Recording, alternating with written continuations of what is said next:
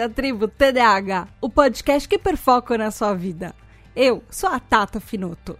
Esse é o podcast para você que é desatento, hiperativo e impulsivo e deseja descobrir mais sobre o transtorno de déficit de atenção e hiperatividade. Essa é a nossa tribo, nosso lugar para aprendermos juntos, sem julgamentos. Aqui também tem espaço para quem não é TDAH mas quer nos entender melhor. Hoje nós vamos terminar de falar sobre TDAH e dirigir. Então, venha entender como o nosso transtorno pode afetar no trânsito e também as principais dicas para ser um bom motorista.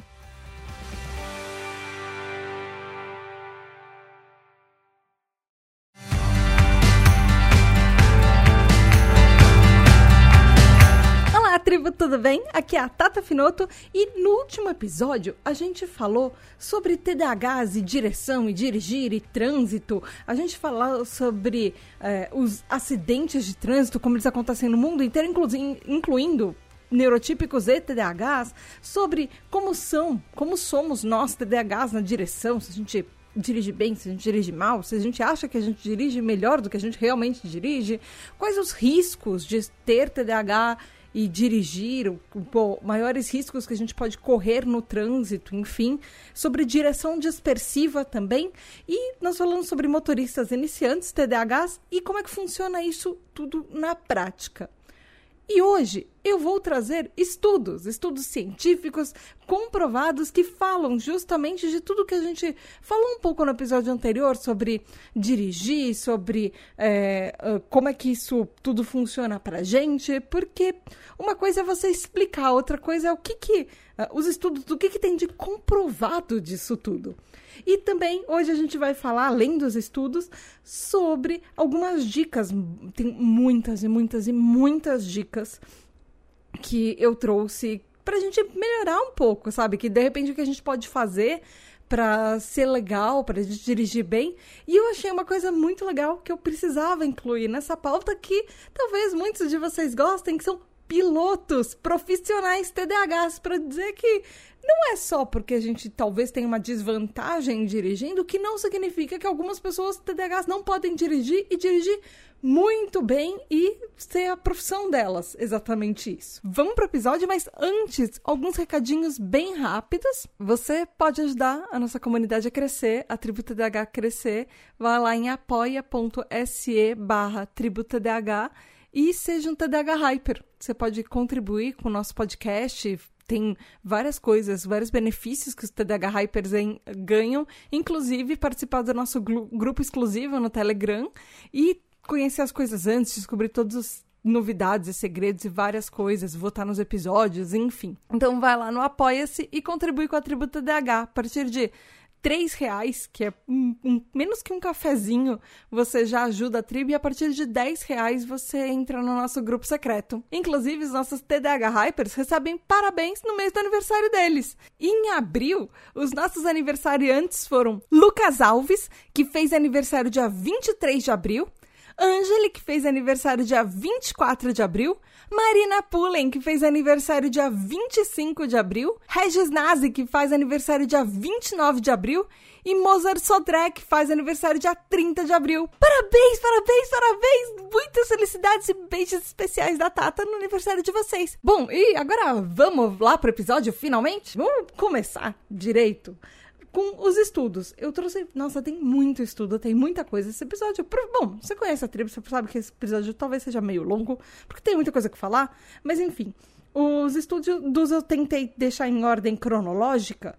O primeiro é de 2005, então ele já é bem antiguinho, já até, já de uma certa forma antigo.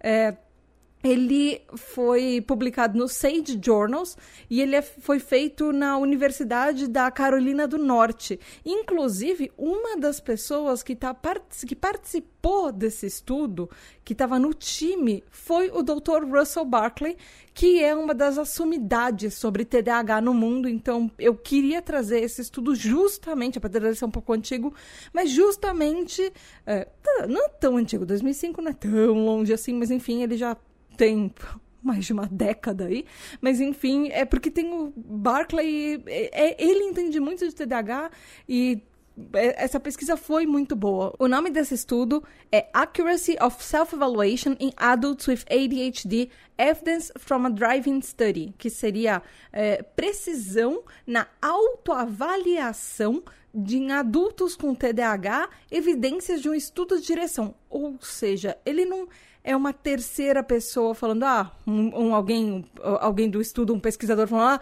você dirige bem, você dirige mal, eu estou te avaliando pelos meus critérios. Não. É assim, eu, TDAH, vou preencher um formulário falando se eu acho que eu dirijo bem ou se eu acho que eu dirijo mal. É, eu sei que nas redes sociais da tribo, quando eu tava falando dessa pauta, muita gente vai falar: não, mas eu adoro dirigir, eu dirijo super bem. Então, esse estudo talvez venha justamente para algumas dessas pessoas. E eu sei que às vezes eu acho que eu dirijo bem. Eu acho. Mas eu sei que eu, Tata, já me ferrei muito e já fiz muita besteira no volante, mesmo com anos e anos e anos de prática. Sim. Então, esse estudo vem um pouco para falar isso. Talvez você ache que você dirija bem, mas você tem alguns. Uh, tem, tem uns pontos altos e baixos aí nesse meio de caminho. Ele foi feito com adolescentes TDAHs, porque ele foi no, ele é feito nos Estados Unidos, então a partir dos 16 anos ele, as pessoas já podem dirigir lá nos Estados Unidos, por, por isso desse contexto. E ele avaliou quanto, é, quanto eles estavam certos ou errados avaliando a própria direção, quanto eles achavam que eles dirigiam melhor ou pior do que eles realmente dirigiam.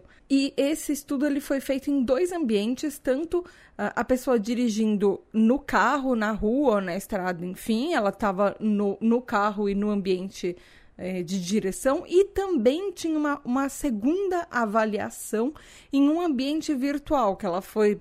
Deu, deram um aparelho, colocaram ela, sei lá, num, num videogame de realidade virtual, alguma coisa assim. É, talvez não em 2005, mas enfim, colocaram ela num aparelho que media, que simulava, um simulador de direção para saber se a pessoa dirigia bem ou mal nesse simulador. E eles avaliaram pessoas TDAHs e pessoas neurotípicas.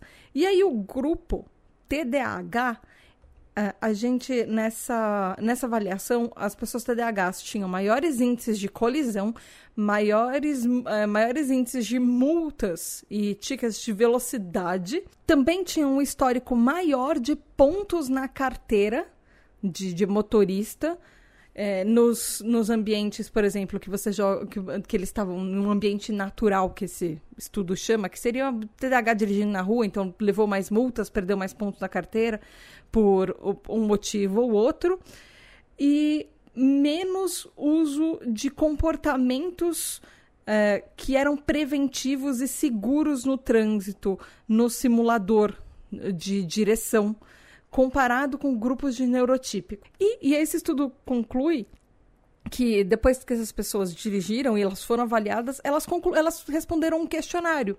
Só que, apesar de todas as coisas negativas, o grupo TDAH achou que que, que ia, dirigia muito melhor, ou seja, as pessoas TDAH superestimavam a sua própria capacidade de dirigir. Então, o, o grupo TDAH se deu notas muito maiores do que os avaliadores deram para essas pessoas enquanto elas estavam dirigindo.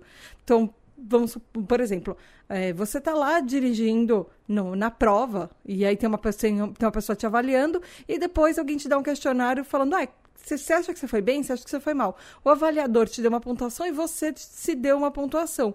A, a pontuação que você, TDAH, se deu é muito maior do que aquela que o avaliador te deu. E, inclusive, TDAHs acham que dirigem até melhor do que as notas que os neurotípicos se deram.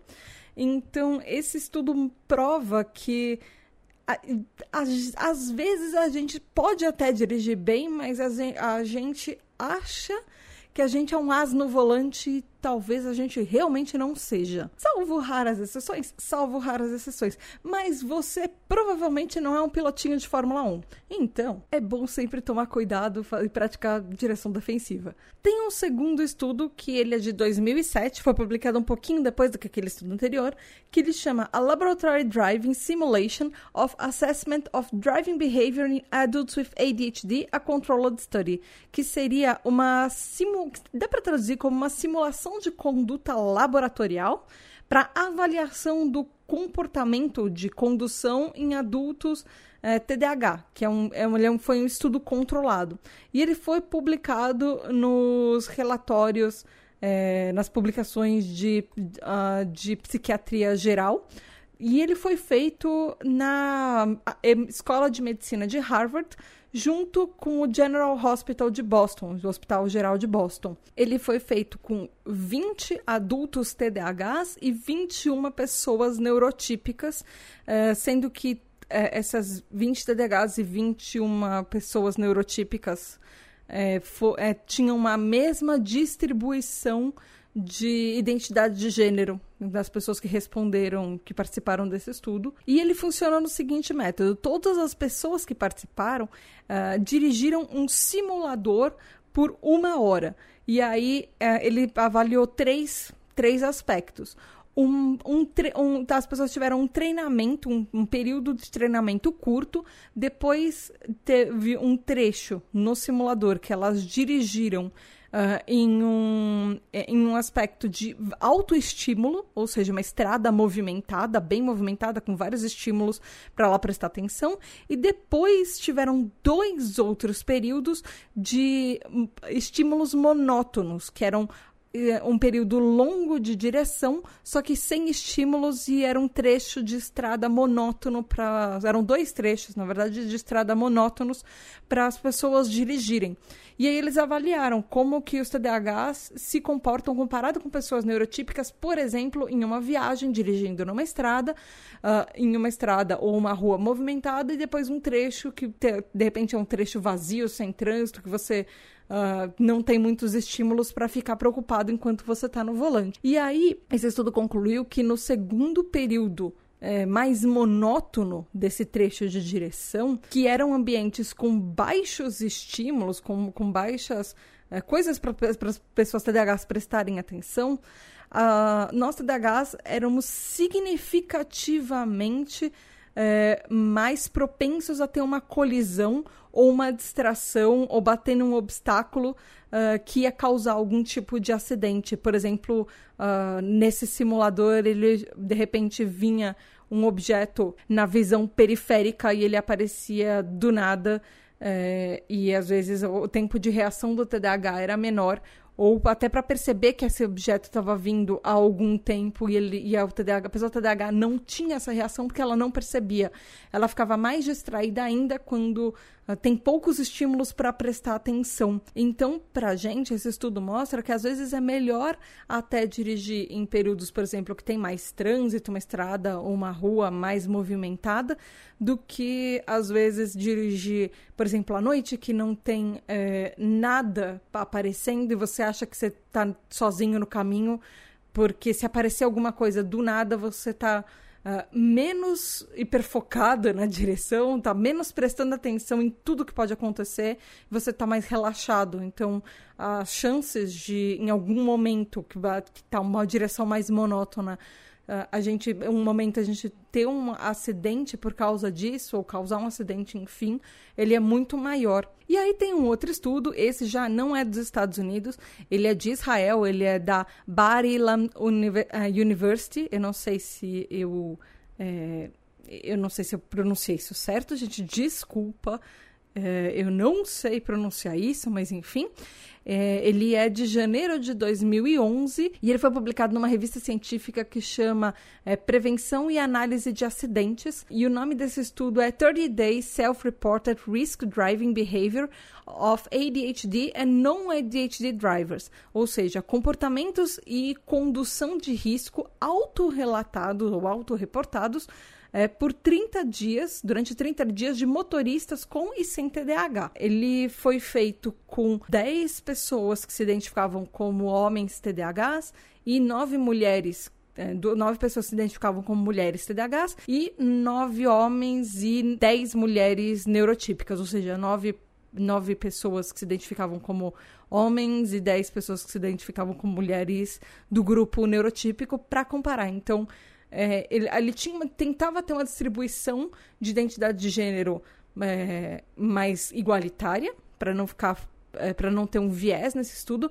Uh, nenhum dos estudos é, que eu tô vendo, eles, eles falam se tem pessoas trans também. Eles só separam como homens e mulheres, então eu estou imaginando que seja identidade de gênero, mas não tem isso descrito. Mas enfim. E esse estudo, o que ele fez? Ele comparou, ele, ele deu uma ficha para os TDAHs durante 30 dias, e cada, cada pessoa, cada TDAH e cada pessoa neurotípica ia lá e marcava durante 30 dias os seus comportamentos enquanto dirigia. Então ele foi também como os outros uma autoavaliação. E esse tem um ponto de é, a, foi uma autoavaliação de comportamento também. E aí as pessoas que participaram, uh, as, elas tinham que responder naquele dia e nos de 30 dias consequentes. Ele foi um estudo, de certa forma, meio longo, ele demorou um mês para ser coletar todo o material e tudo. E tinham dois pontos que eles também foram avaliados, dois outros fatores, que eram fatores de risco de comportamento, que foram violações e falhas de, de conduta ao dirigir. E aí os resultados mostraram que a média de comportamentos é, não seguros de TDAHs, ou seja, direção mais ofensiva e menos direção preventiva, direção defensiva, uh, TDAHs tem uma, uma chance muito maior, a gente tem uma propensão muito maior de dirigir ofensivamente comparada com pessoas neurotípicas. E, e foi estatisticamente significante esse efeito uh, encontrado entre homens TDAHs. É, ou pessoas que se identificam como homens TDAHs, comparado a homens neurotípicos. Homens TDAHs uh, têm um comportamento de risco ainda maior no volante comparado aos homens neurotípicos, que, por sua vez, os dois ainda têm um risco maior do que mulheres TDAHs e neurotípicas. E o estudo também fala, inclusive, isso, que mulheres TDAHs é, é, têm um hábito de direção preventiva melhor, bem melhor, inclusive, do que os homens, tanto TDAHs quanto neurotípicos mulheres TDAH são mais seguras e, no volante, mas no sentido que a gente tenta tem menos números de acidentes é, e menos números de faltas e falhas e multas nesse, nesse sentido, nesse aspecto. E a nossa direção é menos agressiva. E eu, mas, mesmo assim, uh, tanto mulheres e homens TDAHs mostraram um alto índice de multas e falhas e faltas no, no volante dirigindo maiores do que os índices neurotípicos. E aí o estudo fala que esses achados eles mostram que muito provavelmente os TDAHs é, se diferem justamente das pessoas neurotípicas enquanto dirigem, porque a, a gente tem uma. A gente sustenta menos a nossa atenção. Então a gente não fica ligado o tempo inteiro na direção, no volante, na, nas coisas que estão ao nosso redor enquanto a gente está dirigindo, enquanto o foco do neurotípico geralmente está ligado o tempo inteiro nisso e a gente tem uma tendência maior a se distrair, por isso que a gente tem um maior número de falhas comparado com eles. Mas mesmo assim, o estudo conclui que alguns dos achados não são tão fortes e precisa de mais outros estudos para concluir, para verificar melhor esses fatores e o que, que pode realmente estar acontecendo no nosso cérebro TDAH para concluir melhor, entender melhor esse fenômeno, que acontece na verdade. E aí tem um estudo de 2014 que ele é da Suécia, de Estocolmo, uh, foi feito no Karolinska Institute. Uh, eu também não sei se eu falei certo, mas enfim. E ele foi publicado na JAMA uh, Psychiatry. E ele foi feito também em conjunto com a Universidade de Indiana, nos Estados Unidos. E ele foi publicado em março de 2014 e ele é bem interessante, o nome dele é Serious Transport Accident in Adults with Attention Deficit Hyperactivity Disorder and the Effect of Medication, ou seja, os acidentes graves uh, trans, uh, de transporte, acidentes de transporte grave em adultos com transtorno de déficit de atenção e hiperatividade e os efeitos da medicação. Então, esse estudo ele é só para falar sobre TDAH, dirigir e medicação, se isso tem algum efeito ou não tem algum efeito ele foi um estudo massivo, teve muita gente participando. Foram 17.408 pessoas participando uh, desse estudo e todas elas com diagnóstico de TDAH. São quase 18 mil TDAHs que eles avaliaram entre 18 e 46 anos de idade. E eles foram é, observados durante alguns anos. Eles foram observados desde 1 de janeiro de 2006 até 31 de dezembro de 2009. Então foram quatro anos inteiros de estudo. Uh, e aí eles foram avaliados para acidentes de transporte, acidentes de trânsito sérios na Suécia, de acordo com os registros nacionais da Suécia. Ele, ele foi um, um, estudo que ele pegou todas as pessoas da Suécia que tinham o diagnóstico de TDAH e pegou os registros dela de pontos de carteira de trânsito e quantos desses foram acidentes graves ou foram pontos uh, grandes, enfim, na carteira. Ele foi feito com 10.528 homens, ou pessoas que se identificavam como homens, Uh, sendo que 57,5% deles tomavam medicação para TDAH, sendo que 6,5% desses 10.500, mais de 10.500 homens tiveram pelo menos um acidente de trânsito sério durante esse período de quatro anos. E esse estudo também foi feito com 6.880 mulheres ou pessoas que se identificavam como mulheres, sendo que 65,3% dessas mulheres tomavam medicação para TDAH e só 3,9%, ou seja, 4, quase 4%, tiveram um, pelo menos um acidente grave de eh, trânsito nesse período de quatro anos. Então, esse estudo concluiu que existe sim uma ligação entre pessoas TDAHs e acidentes de trânsito, mas a magnitude desse de quanto acidentes de trânsito são causados por a propensão de TDAHs causarem um acidente comparado com neurotípicos é, ainda não está clara. Mas o mais importante é que ele fala que não está exatamente claro quanto os medicamentos de TDAH podem reduzir riscos. Uh, ele mostrou que, esse, que os medicamentos reduzem riscos, mas não ficou claro quanto. E aí esse estudo também fala sobre acidentes de transporte graves que chegaram a levar a, as pessoas TDAHs a emergências hospitalares, ou seja, as, pessoa, as pessoas uh, chegaram a ser encaminhadas uh, a um pronto-socorro, a um atendimento urgente no hospital por causa de acidentes de trânsito. E os fatores, os maiores fatores para esses acidentes dos TDAHs foram falta de atenção, distração, tomar riscos excessivamente, um baixo controle da própria agressividade do TDAH e um, um número também que é, foi relevante de uso de substâncias enquanto dirigia. E esse uso de substâncias, ah, esse estudo não fala se foi álcool, se foram substâncias, ou por exemplo, drogas, o que foi, mas uh, uso de substâncias que não deveriam combinar com direção. E comparado com pessoas neurotípicas, pessoas TDAHs, tanto que se identificam como homens quanto que se identificam como mulheres, tem números maiores de riscos de acidentes de trânsito.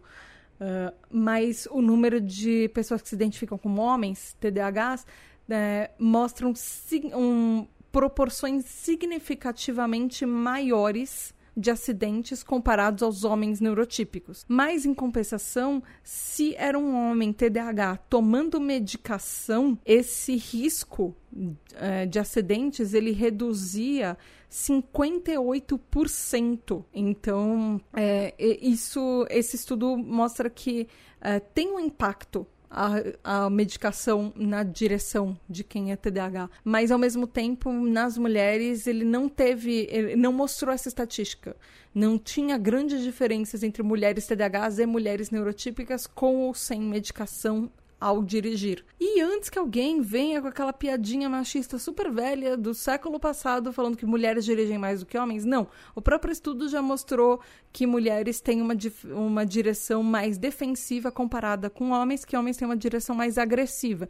Então, a medicação para homens TDAHs ajuda, inclusive, a reduzir um pouco essa agressividade na direção e melhora um pouco até a tomada de decisão, diminuir riscos e dirigir melhor e dirigir menos ofensivo. Mas o próprio estudo fala que existe uma ausência, uma, existe uma ausência significativa da associação é, de, de mulheres. Então, e tem um outro estudo que ele foi feito nos Estados Unidos, na Universidade de Kentucky, e foi publicado pela Associação Americana de Psicologia. Ele é de janeiro de 2015 que ele é um estudo bem interessante. Ele, o nome dele é uh, Simulated Driving Performance of Adults with ADHD Comparisons with Alcohol Intoxication, ou seja, uh, desempenho simulado de condução de adultos com TDAH comparado com intoxicação alcoólica. Ou seja, esse estudo eu fiquei na dúvida se eu achei ele legal ou não, mas assim, ele no mínimo é curioso porque ele pega pessoas TDAHs, coloca ela em dois eh, experimentos que avaliam a performance de dirigidos TDAHs uh, e comparam com pessoas alcoolizadas, enquanto o TDAH aparece como uma pessoa alcoolizada, neurotípica, dirigindo. Então, no experimento 1, uh, ah, é, foi óbvio, num simulador, eles não iam alcoolizar uma pessoa e jogá-la na rua dirigindo. É, ele comparou a performance de 15 adultos com TDAHs e 23 adultos neurotípicos é, que eles fizeram as mesmas tarefas, tanto alcoolizados quanto sóbrios. E esse, os resultados mostram que uh, os adultos TDAHs têm uma performance. Os adultos TDAH sóbrios, ou seja, TDAH sem álcool, dirigindo normalzinho, uma, tipo segunda-feira de manhã, indo para o seu trabalho dirigindo, você, a gente TDAH já tem uma performance dirigindo que ela é pior comparada com pessoas neurotípicas sóbrias. Então, assim, no, no básico, todo mundo igual, todo mundo sóbrio, uh, TDAHs já são piores dirigindo. Que quando comparados neurotípicos alcoolizados com TDAHs sóbrios, o perfil de como o TDAH dirige lembra um pouco de uma pessoa neurotípica alcoolizada. Especialmente assim, porque ele foi feito nos Estados Unidos e eles pegaram é, as leis de trânsito americanas de legalidade no trânsito nos Estados Unidos e compararam o número de infrações de pessoas alcoolizadas, neurotípicas e TDAH sóbrios. E elas eram equivalentes. E aí esse estudo fala que as dificuldades de pessoas alcoolizadas dirigindo, é, elas têm, tendem a mudar mais de faixa ou desviar um pouco da faixa quando você dá, como se fosse, entre aspas, uma cambalhada, você sai um pouco da, da sua faixa e volta para sua faixa. É, dirigir mais rápido e ter manobras no volante que elas são mais abruptas, por exemplo, é, mudar de faixa, virar ou entrar na frente de alguém, cortar uma outra pessoa que está dirigindo, que é, são movimentos mais abruptos do que uma pessoa sóbria e também aumento na velocidade. Então, esses são comportamentos muito comuns de pessoas TDAHs, e também são comportamentos comuns para neurotípicos que estão alcoolizados, bêbados, enfim. Uh, e são coisas que nós, sóbrios, fazemos em comum com pessoas neurotípicas alcoolizadas. Então, a gente já tem um, uma direção uh, menos cautelosa, menos defensiva, naturalmente. E aí, no segundo, no segundo experimento desse estudo, eles fizeram o quê? Deram álcool para todo mundo, para os TDAHs, para os neurotípicos, enfim, eles pegaram oito adultos com TDAH, oito adultos neurotípicos, deram álcool para todo mundo. Eles deram três copos de álcool. Uh, um deles tinha 650 ml de álcool um. Não, óbvio, não é álcool de cozinha. É do tipo, sei lá, deram cachaça, deram vodka, deram, sei lá, pense na sua bebida favorita, cerveja, qualquer coisa assim, sei lá. E aí, no, depois no segundo copo tinha 450 ml. E aí, no terceiro copinho era placebo, tinha zero de álcool, mas as pessoas beberam água tomando, achando que era álcool, enfim. Eles simularam essa performance, achando, uh, vendo como é que esses oito TDAHs e oito neurotípicos se comportavam sob efeito alcoólico. Eles perceberam, obviamente, que os dois grupos eram igualmente abalados pelo álcool, mas o TDAH consegue dirigir ainda pior alcoolizado do que o neurotípico alcoolizado. Uh, então, e, então, assim, o, o nosso dirigir normal, sem álcool, já parece um neurotípico alcoolizado. O nosso dirigir alcoolizado é ainda pior do que um neurotípico alcoolizado. É muito pior. Então, a gente tem que tomar muito cuidado com isso. Por isso que não pode dirigir sob efeito de álcool, mas enfim, esse estudo fala justamente isso.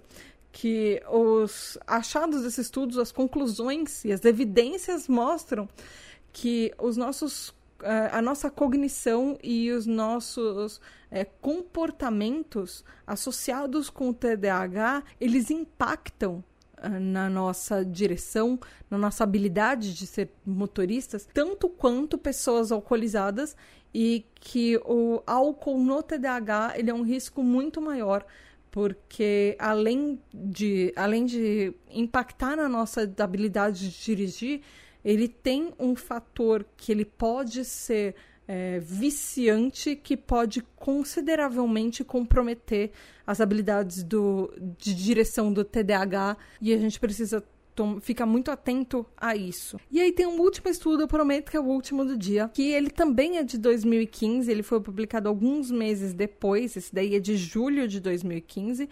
Ele foi publicado na BMC Psychiatry e ele foi feito na Universidade de Nottingham, no Reino Unido. Mas esse estudo tem um viés porque ele foi só feito com homens e aparentemente do jeito que eles descrevem esse estudo, ele foi só feito com homens cis mesmo. E aí ele comparou pessoas TDAHs em, em simulações, num simulador de direção em duas situações diferentes. Uma era uma rota urbana que foi feita justamente para exacerbar uh, as, os pontos fracos do TDAH e uma rota uh, de autoestrada que foi feita para avaliar as dificuldades de sustentar e manter a atenção durante todo o percurso, todo o período. E uma coisa interessante é que eles, além de avaliarem o comportamento nesses simuladores, também tinha uma câmera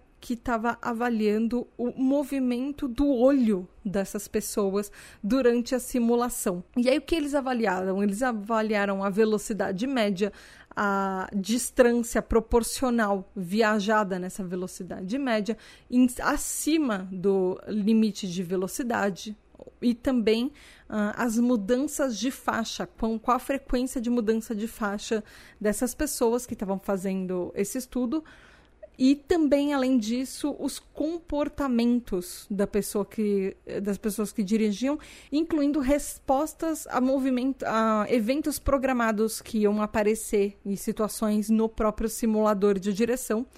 E aí depois eles também avaliaram, enquanto isso, uh, uma análise de fala e de discurso é, e comparação emocional e verbal, expressão verbal, enquanto a pessoa estava dirigindo. Então tinha alguma pessoa, um avaliador lá do lado que ficava conversando enquanto você estava dirigindo para saber o quanto você se distrai, se você consegue conversar e falar, e, ou se você se distrai conversando no veículo enquanto você está sendo avaliado, dirigindo, enfim. E aí, assim como os outros estudos, as pessoas TDAHs é, mostraram um número de violações e lapsos de direção maior comparado com as pessoas neurotípicas e a velocidade média das pessoas TDAHs é maior, ou seja, a gente, ter, a gente tem uma tendência a ter mais multas por velocidade e alcançar velocidades maiores no carro uh, dirigindo comparado com as pessoas neurotípicas. E aí tem esse, esse estudo mostrou algumas outras coisas também, que TDAHs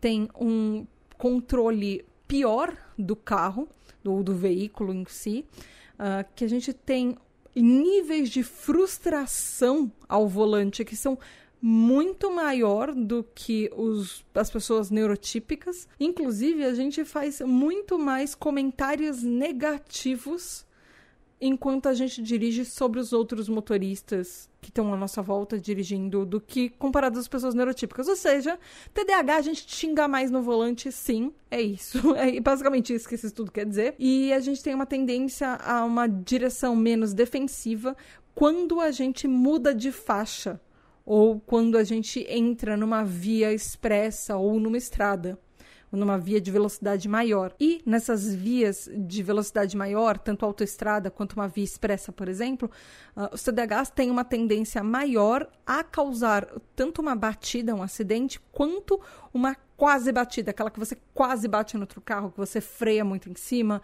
uh, enfim, comparado uh, com as pessoas neurotípicas. É, e ainda maior do que em rotas urbanas, que a velocidade do carro ou do veículo, enfim, é, é menor.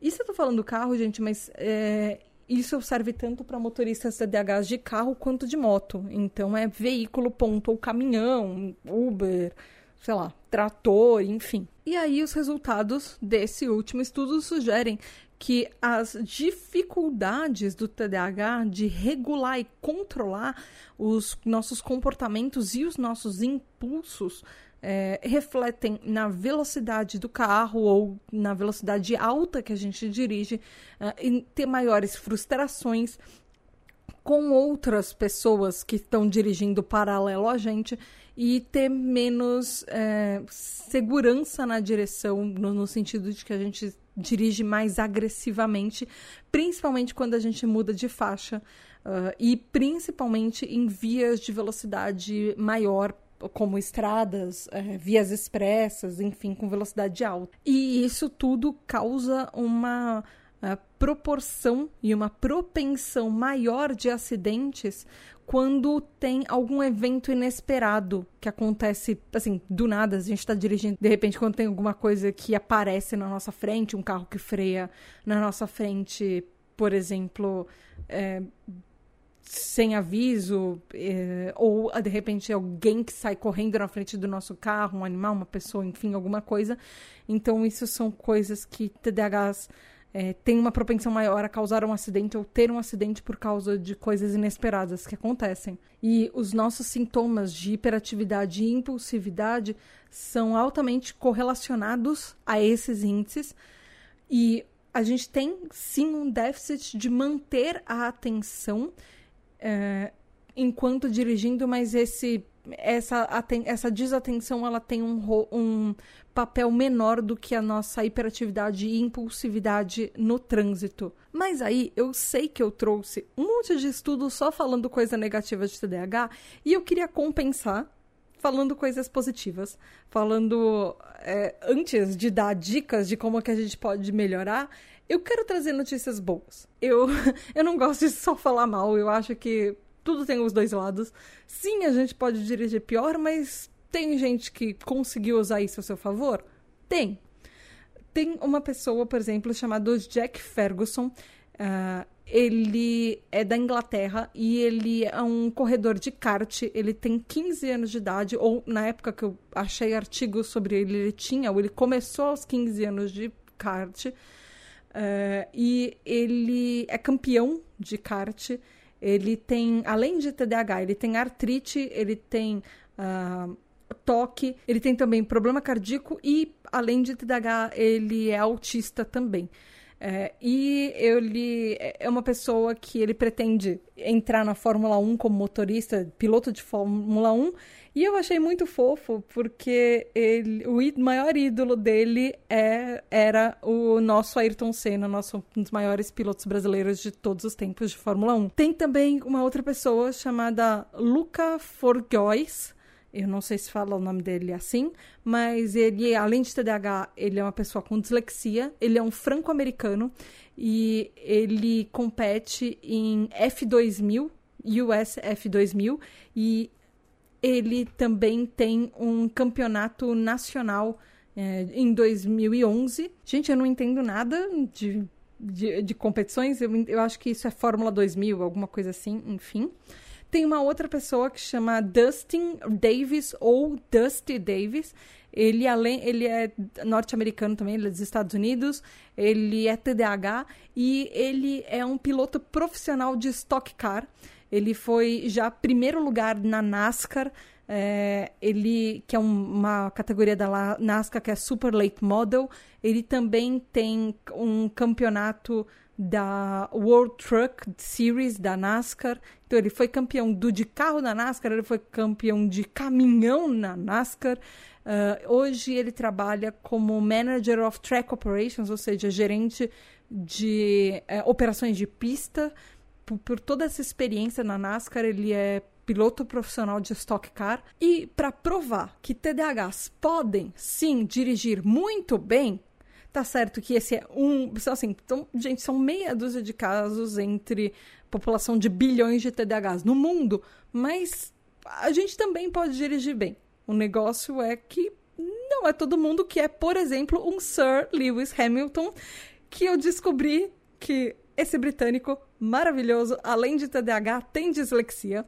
Para quem não conhece o Lewis Hamilton, a gente até eu que não não, não acompanho, eu sei quem é o Hamilton, mas enfim, uh, o Hamilton, ele é piloto de Fórmula 1, ele é heptacampeão, ou seja, ele foi sete vezes campeão de Fórmula 1, é, ele considera o Senna ídolo dele, inclusive existem movimentos no Brasil para tornar o Hamilton como brasileiro honorário. É, ele é ator, ele é dublador, ele é produtor, ele é ativista negro, ele é um ícone fashion. Ele foi decora condecorado pela Rainha Elizabeth II da Inglaterra com o título de Sir e a medalha de membro da Ordem do Império Britânico pelos feitos dele. Uh, e aí ele falou sobre o TDAH dele. É muito difícil achar ele falando sobre o TDAH, mas eu encontrei numa, numa entrevista que ele deu a uma, a uma entrevista chamada The Gentleman's Journal. Sim, Sir Lewis Hamilton é TDAH como nós, o maior campeão de Fórmula 1 da atualidade é TDAH como nós, mas enfim, a gente não é o Hamilton, então a gente precisa ter cuidado para dirigir.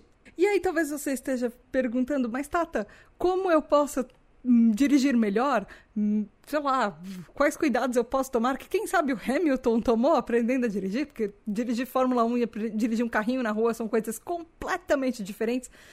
Enfim, uh, tem algumas dicas, eu tenho uma lista de dicas enorme, eu vou tentar resumir. Uh, a primeira coisa é cuida da sua segurança. Coloca a droga do cinto de segurança. É sério, você entrou no carro, a primeira coisa que você faz é colocar o cinto. Torne uh, esses essas rotinas e processos de dirigir que são chatos, principalmente para quem está aprendendo, uh, coisas mecânicas. Então, se você sempre entrar no carro e fizer o mesmo processo, sempre você. e que aquilo vai se tornar uh, uma coisa automática. E é mais fácil para nós TDAHs lidarmos com coisas que estão automáticas, às vezes que a gente nem percebe, nem presta atenção no que a gente está fazendo, porque a gente assimilou aquela ordem. Então você senta, você entra no carro, você coloca o seu cinto de segurança, você verifica todos os espelhos, você verifica o seu banco, se ele está na distância, na altura certa, na inclinação certa. Se for difícil de lembrar, principalmente no começo, deixa algum lembrete, por exemplo, um, um post-it no seu uh, no painel de direção do carro, mas em algum lugar que você tira, que você pode tirar e colar de novo para ele não te atrapalhar enquanto você está dirigindo, só na hora que você está que você está com o carro estacionado, enfim. Eu acabei de falar um estudo sobre isso, mas eu não acho que é pouco frisar. Não beba e não use substâncias enquanto você está dirigindo. E substâncias eu também incluo remédios pesados que estão escritos na bula dele, não dirija enquanto você toma esse medicamento. Tem alguns medicamentos, é, tarja preta, por exemplo, que ele recomenda que você não dirija. Então, não são só substâncias ilícitas, são substâncias lícitas também, que você não deveria usar e dirigir. Mas enfim. E álcool, porque a gente já viu que até as menores uh, doses de álcool têm um impacto grande em TDAH. Se você é uma pessoa que tem problemas com direita e esquerda, e não, você não está sozinho. Muitos TDAHs têm problemas com direita e esquerda, e direção, e espaço, uh, e localização, enfim. Existe uma dica que é colocar um sticker ou alguma coisa na direção para você saber qual é a sua direita, qual é a sua esquerda. Por exemplo, um post-it colorido em um lado da direção e no outro você não tem o post-it para você saber que de repente aquele lado que você colocou é a direita e o outro lado que não tem o post-it é a esquerda. Ou talvez você faz uma marcação com ou você cola um selinho, uma alguma coisinha ali, você faz uma marcação para você saber qual lado é direita, qual lado é esquerda. Isso ajuda muito quando o seu navegador, aquele aplicativo, fala vire à direita. E aí você fica, ai meu Deus, qual é a direita? Qual é a direita? Para onde eu viro? E aí você perdeu a entrada. Normal, acontece. É, eu tenho, eu uso sempre uma aliança na mão direita e eu sei que a mão que eu bato a aliança no volante é a mão direita. Eu dirijo há muitos anos? Dirijo. Eu sei o que é direita e esquerda? Sei. Na hora do pânico que o aplicativo de carro fala vire à direita, às vezes eu preciso bater a minha aliança no volante. Isso sou eu batendo minha aliança na mesa. Para lembrar, só o fato dela estar tá, tá no meu dedo, eu estar tá sentindo esse objeto no meu dedo, eu sei que aquele é, é, que é aquela minha mão direita. Uh, às vezes, é uma coisa besta? É uma coisa muito besta. Neurotípico provavelmente não vai entender se você contar, às vezes eles vão entender, Uh, algumas pessoas podem tirar sarro, a gente não tá ligando para isso, mas enfim. Às vezes, se você é uma pessoa que tem costume de usar relógio, você sabe que o, a mão que tá o seu relógio é a mão, é, é o seu braço esquerdo, então isso já facilita. Às vezes, você pode usar acessórios e não necessariamente colocar stickers e colocar figurinhas e post-its no carro para lembrar. Você pode colocar, usar acessórios que vão te lembrar Uh, em, em, você mesmo, por você estar tá usando aquele acessório e ele tá, por exemplo, na sua mão ou no seu punho. Uh, quando você está dirigindo, às vezes fica mais fácil e mais rápido do que olhar. Não, não use coisas que você vai precisar olhar. De preferência, coisas que você vai sentir na sua mão para ficar mais automático. E porque se você não olhar para a rua, você que está na sua frente, você tem um risco maior de causar um acidente. Outra coisa é antes de você sair com o carro, um dia antes ou algumas horas antes, estude a rota que você vai fazer. Eu sempre faço isso, eu sempre programo o meu aplicativo de direção, mesmo que tenha eh, tenham rotas que eu sou familiarizada com isso, às vezes eu uso. Eu depois de um tempo eu aprendo as rotas e eu tento não usar o aplicativo porque ele me, porque eu acho que eles distraem mais. E é bom a gente saber algumas rotas de cabeça, caminhos que você usa muito. Mas sempre analisa e veja a rota que você vai usar, por exemplo, da sua casa até o trabalho, da sua casa até uh, a faculdade, uh, ou do trabalho até em casa, da universidade até em casa, alguma coisa assim, por exemplo. Analisa o caminho. Vê quais vias você vai usar, quais os horários que tem mais trânsito em cada via, vê por exemplo, se uh, de repente aquele caminho não vai estar tá interditado ou se não tem alguma coisa é, de alerta naquele caminho em algum momento que você vai precisar passar nele. Aplicativos ajudam, mas às vezes eles falham. Então é bom você saber e aprender a ler placa também para saber por onde você está passando. Mas isso de preferência com antecedência. Não na hora que você está saindo, porque a gente vai fazer isso e vai acabar saindo atrasado, eu sei, por experiência, inclusive. É, mas ajuda bastante ver por onde você vai e conhecer o caminho antes. E quanto mais você mantém rotas familiares, você vai ficando melhor naquele trajeto. Você vai sabendo, por exemplo, os buracos na via, você vai conhecendo os radares e vai conhecendo, é, por exemplo, uh, partes onde tem mais pistas, tem menos pistas, onde o trânsito afunila, uh, quais os trechos mais perigosos para você dirigir. Então é bom quando você dirige você tentar sempre passar pelos mesmos caminhos. E se você for uma pessoa que, como eu, às vezes gosta de cortar caminhos para fugir do trânsito, porque talvez você seja uma pessoa que também more numa cidade que tem muito trânsito toda hora. Então, mesmo que você tenha cortes de caminho, tente fazer sempre os mesmos cortes de caminho pelas mesmas vias paralelas, por exemplo, porque isso ajuda a memorizar. E quanto mais familiarizado a gente está com uma rota, uh, menos distrações a gente tem de ficar procurando para onde virar, para o que, que o aplicativo está falando para a gente fazer, por exemplo. Sempre que possível, faça um seguro. é, eu sei que seguros não são baratos, mas ter um seguro de veículo para um TDAH é, é uma coisa que a gente precisa e é uma coisa que não só para o veículo, porque é uma coisa material, mas um seguro uh, que garante para sua vida também, que garante a sua segurança. Então não só tô falando, não tô falando só de seguro do carro.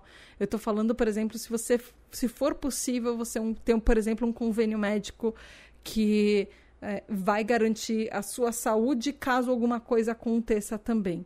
E apesar de seguros serem caros, às vezes quando você tem pequenas batidinhas no carro ou quando você tem acidentes, enfim, ele cobre, ele costuma, os seguros costumam cobrir isso. É, isso, na hora que você precisa consertar o carro, isso é uma dor de cabeça gigantesca que você tira do seu ombro. Uh, na hora de deixar o carro uma, duas semanas, às vezes um mês, para consertar uma coisa que é besta. E a gente, TDAH, a gente tem uma tendência. E às vezes não são acidentes grandes, às vezes são batidinhas pequenas, raladas no carro, porque você virou no lugar errado ou porque você, sei lá, bateu num poste, você é, tirou a tinta de uma parede, você raspou o seu carro em algum outro veículo ou alguma coisa assim. Uh, não necessariamente quando eu falo de acidentes TDAH são coisas graves e com risco à vida, enfim. Uh, às vezes podem ser coisas muito bestas do tipo eu, nossa, eu dirigia muito mal quando era mais nova. Do tipo, ralar meu carro numa parede porque eu não tinha muita noção de espaço. É, e isso às vezes acontece, principalmente quando você está aprendendo a dirigir. É difícil ter noção de espaço. É difícil entender o, o tamanho do seu veículo e onde você encaixa, por exemplo, em vaga, uh, na hora de fazer baliza, essas coisas. Com o tempo, a gente vai ficando melhor. Hoje eu faço essas coisas muito tranquilamente, mas mesmo assim, uh, se você, por exemplo, tem uma carta de direção que você acabou de começar a dirigir, talvez seja muito melhor investir, se você for se você ganhar um carro, se você for comprar um carro, num carro usado do que um carro 100% novo, porque os seus primeiros carros muito provavelmente vão estar cheios de risquinhos e batidinhas e coisas assim. Outra coisa que eu falei, inclusive, no episódio anterior, é transmissão manual. Alguns, é, alguns estudos, inclusive eu não coloquei aqui nesse episódio, mas alguns estudos e algumas uh, instituições e associações internacionais de TDAHs falam que pessoas TDAH têm uma tendência a ficar mais é, melhores no, no volante quando a transmissão é manual e não quando a transmissão é automática. Hoje eu tenho um carro de transmissão automática, mas eu dirijo há quase 20 anos. É, durante mais da metade desse tempo, eu tive carros manuais. E isso me ensinou muito a dirigir, aprender a passar a marcha uh, e aprender a como eu precisava me virar. E até você precisa, quando você tem uma direção é, manual, você precisa sentir o carro. Sentir se aquela marcha que você passou tem dá força suficiente para você sair com o carro, para você é, parar o carro, qual é a velocidade, por exemplo, numa via de uma via expressa de alta velocidade, qual a marcha que você precisa passar, numa via de trânsito lento, qual a marcha você precisa usar para aquela situação. Então, principalmente quando você não tem anos de prática, direção manual, apesar de às vezes ela doer um pouco mais o punho, sim. Às vezes ela não ser, nossa, a maioria dos carros hoje em dia tem transmissão automática, uh, enfim, é muito melhor para o nosso TDAH aprender treinando em direção em transmissão manual. Até porque você é forçado a prestar atenção na marcha que você está passando. Você é forçado a prestar atenção no carro e entender o carro Uh, e isso, for, isso faz com que a, a, nossa distração do TDAH e até a nossa hiperatividade de sair correndo e acelerar sejam barradas e sejam menores. Uh, mudar a marcha manualmente ajuda Uh, muito e ele é, ele é um estímulo positivo no TDAH que acaba freando e barrando algumas atitudes mais impulsivas e, e até de comportamentos de risco de direção mais ofensiva. E óbvio, conhece as leis de trânsito. Eu sei que cada, todas as pessoas que passaram no exame de motorista já deveriam conhecer, mas às vezes é bom reforçar. Lembre quais são as leis de trânsito. Por exemplo, uh, em governos do mundo tem leis diferentes. No Reino Unido, por exemplo, se você é TDAH e você não fala pro, pro governo que você é TDAH, você pode levar uma multa de mil libras, que na cotação atual são mais de 6 mil reais. Se você não falar que você tem uma condição médica que pode afetar na sua direção. E isso é uma lei da uh, Agência de Licenciamento de Motoristas e Veículos do Reino Unido, que o nome dela é Driver and Vehicle que o nome dela no original é Driver and Vehicle Licensing Agency. Tem também uma coisa que é reduzir o número de distrações que você tem dentro do carro. E isso é uma coisa que significa muito se conhecer. Quando você começa a dirigir, você tem de preferência que deixar o mínimo de distrações possíveis, de preferência nenhuma, incluindo música, incluindo uma pessoa do seu lado conversando com você enquanto você está dirigindo. Conforme você for pe pegando mais segurança e entendendo melhor o trânsito, uh, dá para ouvir uma música, dá para é, se distrair um pouco mais. Comigo, quando eu aprendi, quando eu pegava carro sozinha logo que eu aprendi a dirigir, eu costumava uh, fazer playlists e colocar para tocar e, ou enfim CD e playlists. E eram músicas que eu amava eram músicas às vezes rádio. Eu cantava a plenos pulmões às vezes eu me empolgava demais cantando. E já aconteceu uma vez que a pessoa da minha frente freou bruscamente. Por sorte eu estava numa velocidade baixa e eu encostei meu para-choque no para-choque da pessoa. Não riscou o para-choque dela riscou o meu. Mas enfim. E eu tive um acidente completamente do nada, porque eu tava cantando no carro enquanto eu tava dirigindo. Isso foi logo no começo que eu comecei, que eu aprendi a dirigir. Depois, eu comecei a abaixar o volume das músicas, cantar menos enquanto eu, tô, enquanto eu tava dirigindo, e eu aprendi que aquilo para mim naquela época não funcionava. Hoje eu consigo cantar e dirigir numa boa, mas eu tenho anos e anos e anos de prática e mesmo assim eu tomo muito mais cuidado. Hoje eu ouço podcasts porque podcasts me distraem menos do que a música, porque eu não fico cantando a plenos pulmões com podcast. Ele me deixa, eles me deixam menos estressada. E eu posso pausar o podcast, por exemplo, se eu tô num momento que eu preciso de mais atenção no volante. Deixe seu celular desligado, deixe seu celular desligado uh, e dentro de algum, por exemplo, de alguma bolsa, mochila, dentro do painel do, do passageiro, algum lugar que você não vai ver aquele celular, que ele não vai vibrar, não vai tocar, vai ficar bem longe de você e você não vai ficar tentado a olhar notificações, por exemplo. Nada de comida ou bebida enquanto você está dirigindo. Eu estou falando bebidas no sentido de, inclusive, refrigerante. Uh, e, comer e, beber enquanto você dirige distrai, distrai muito, tira o foco. Nada de você ficar abrindo um mapa na sua frente. A gente sabe que hoje em dia ninguém usa mapa, todo mundo usa aplicativo, mas mesmo assim, se você já estudou a rota antes, você precisa menos do aplicativo. Então tente ouvir mais o aplicativo do que você olha para ele, porque qualquer coisa que você olha longe da rua que está na sua frente, você se distrai, pode uh, ter alguma coisa, causar um acidente ou alguma coisa assim. E toda vez que você precisar mexer no rádio, no volume do carro, em qualquer aplicativo, faça isso só quando o carro estiver parado ou ar-condicionado, enfim. Se você anda com passageiros, se você anda com, por exemplo, um copiloto, uma pessoa do seu lado, desde que essa pessoa controle, por exemplo, os aplicativos, o rádio, é, fala para essa pessoa que está andando com você como ela pode te ajudar a ser um bom compiloto, porque a pessoa que está do seu lado dirigindo, a função dela não é só ficar lá e te fazer companhia e ser bonita. A função dela, principalmente, é ser um bom compiloto e te ajudar a ser um bom motorista. É o principal, é a principal função de ter alguém no seu carro junto com você a menos que você seja um motorista de aplicativo, mas enfim. Então, às vezes, se alguém tá no seu lado e a pessoa fala muito, você se distrai, fala para ela, agora eu não posso falar porque agora eu tô preciso prestar atenção nisso, ou ah, você tem que olhar o mapa para mim, me fala para onde virar, ou ver, ver no aplicativo, me fala a rota que é melhor tomar. De, terceiriza essas coisas de direção para a pessoa que está do seu lado, se você tiver alguém junto com você. Ajuda muito, muito de verdade a você ter menos coisas para você se distrair. Se você, por exemplo, for um pai, mãe ou responsável de uma pessoa que está começando a dirigir, de um jovem adulto que está tirando a carta, eh, você pode limitar o número de pessoas, passageiros que essa, essa jovem que está aprendendo a dirigir tem no carro, por exemplo, limitar o número de amigos, que quanto menos gente no carro, menos bagunça e menos distração.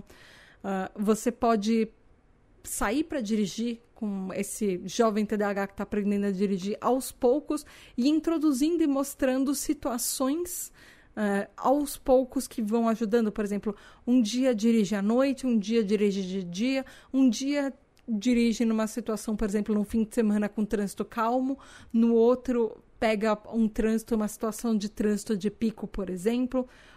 Dirigir na chuva, dirigir no sol com tempo seco, pegar a estrada, pegar ruazinhas pequenas e, e com trânsito mais lento, por exemplo.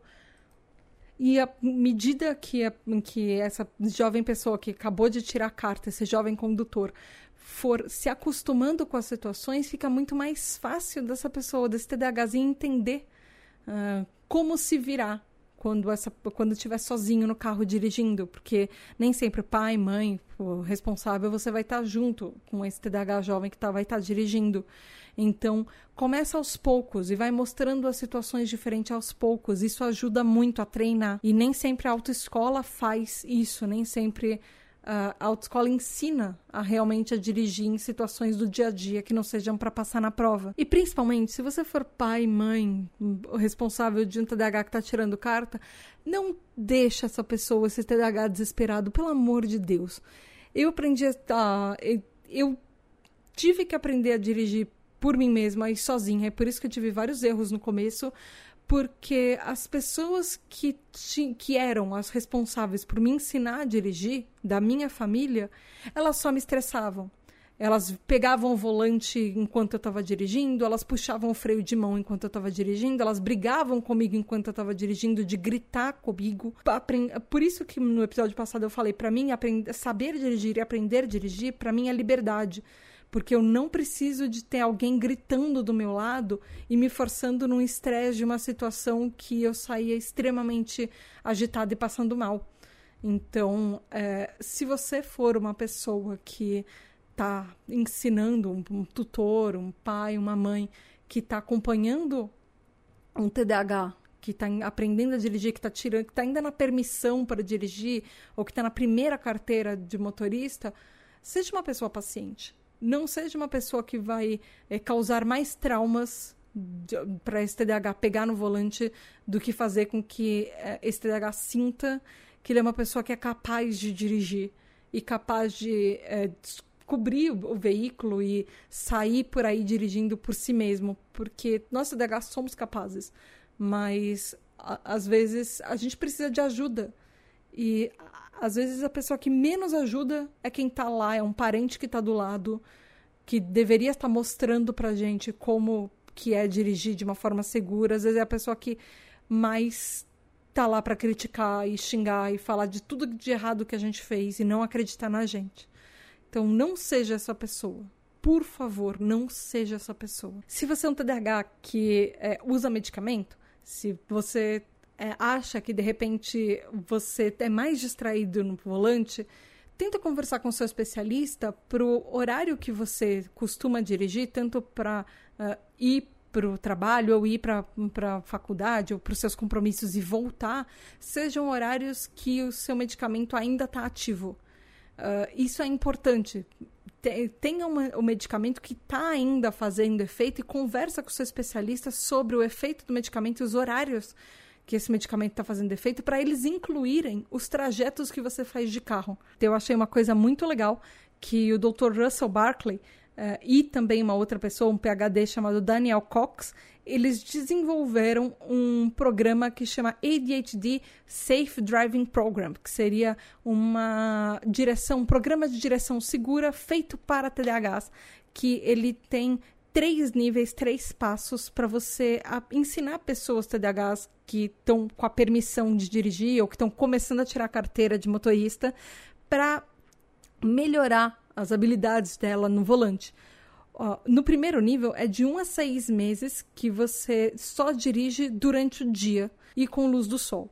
Depois, no segundo nível, é do mês 6 até o mês 12, que, ou seja, completando o resto dos seis meses, completando um ano, que aí é, essa pessoa estende, esse TDAH estende os horários de, de direção com, com horários de menos sol ou de cair da tarde, por exemplo, ou começar a dirigir à noite também, introduzir dirigir à noite.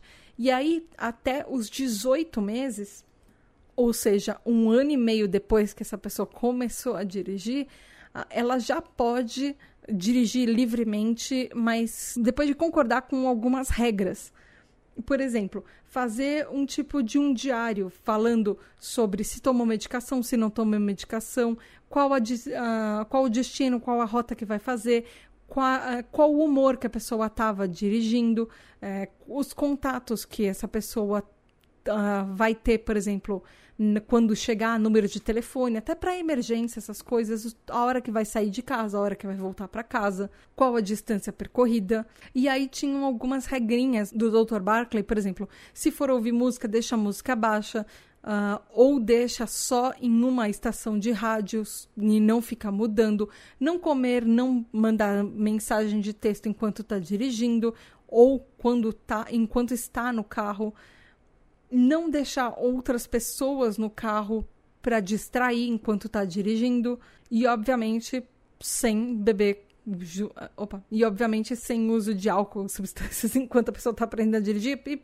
enquanto está dirigindo, ponto, em qualquer idade isso. E para as figuras parentais, deixar as expectativas bem claras.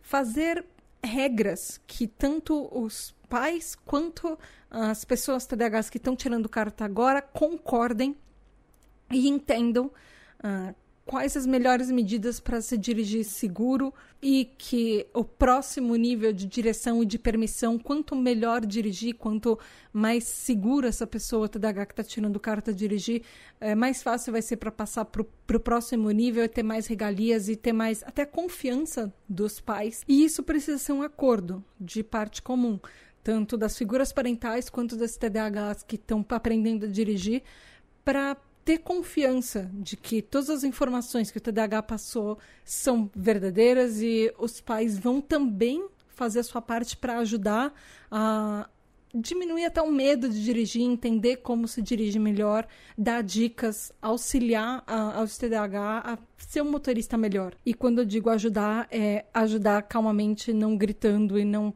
achando que a gente tem obrigação de saber o que a gente está fazendo no volante quando você nunca entrou num carro antes. Limites razoáveis, gente.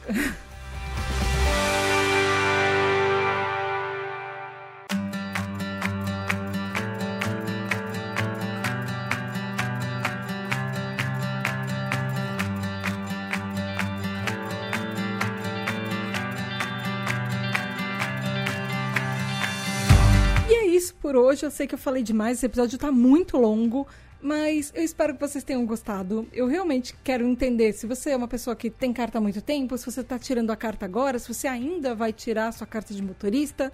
Como é que você dirige? Você acha que você dirige bem? Você acha que você não dirige muito bem? Você tem histórias de acidentes e batidinhas para contar? É, ou alguma coisa do tipo, coisas que eu já fiz. Por exemplo, estacionei debaixo de uma placa escrito proibido estacionar, porque eu não olhei que aquela placa estava lá, e aí eu ganhei ponto na carteira por causa disso. Já aconteceu alguns anos atrás, enfim. Essas coisas acontecem quando a gente é TDAH, às vezes é a coisa mais ridícula do mundo, a gente ganha um ponto de graça na carteira de motorista por causa disso. Quero saber histórias?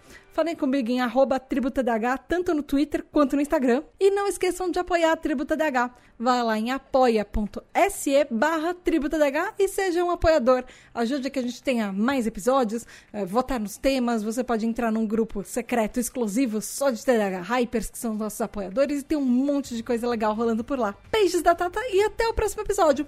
Tchau! E muito, muito, muito obrigada aos nossos queridos, incríveis, maravilhosos apoiadores, os TDH Hypers. Gabriel Nunes, Tati Zila, Regiane Ribeiro, André Luiz Carvalho, Edu Caetano, Antônio Eduardo, Rafa, Daniel Jimenez, Luana dos Anjos, Rafael Nascimento, Mareu, Daniel Rocha, Juliana Velma, Mari Mendes, Andréa Martins, Marina Pullen, Leonardo Loz, Aline Mie, Luiz Drummond, Lex MF, Ricardo Bruno Machado, Lígia Cassola, Lúcia Brunner Titonelli, Samuel Eduardo, Leila Sassini, Alexandre Maia, Zaya, Lucas, Mário Lúcio, Júnior Gomes, Nath Ribeiro, Telo Caetano, Alessandro Torres, Giovana Lima, Abissai Santos, Aline Coelho, Gustavo Petri, Juliana Costa, Val Armanelli, João Furtado, Raquel Bank, Caio José, Isaac Newton, Paulo André, Ivan Francisco, Maia Canal, Érica, Ana Márcia de Lima, Edson de Carvalho, Thomas Versiani, Tabita Moreira, Ananda Krishna, Diego Quinto, Sara Fernandes, Alu, Saulo Valori, Roger Lima, Júlia Nagli, Matheus Braga, Gabriele Varão, Aline Yumi, Juliane Oliveira, Jason Silva, Narcisa Regis Nazi, Nia Lulier, Gustavo Pedralino, Mozart Sodré,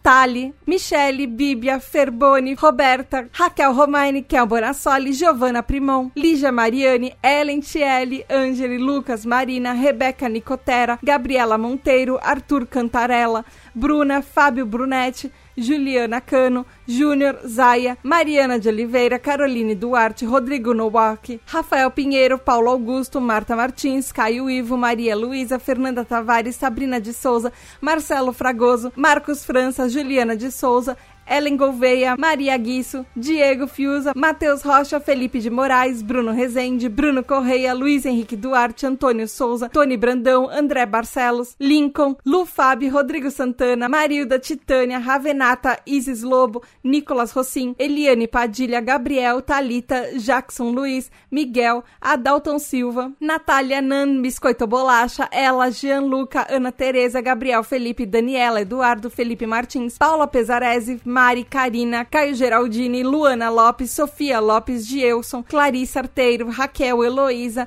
Tati de Souza, Letícia, Beli, Raquel Lousada, Vicky, Marcele, Marco Aurélio, Fernanda Lopes, Nath, Roger Delboni e Paula Simões.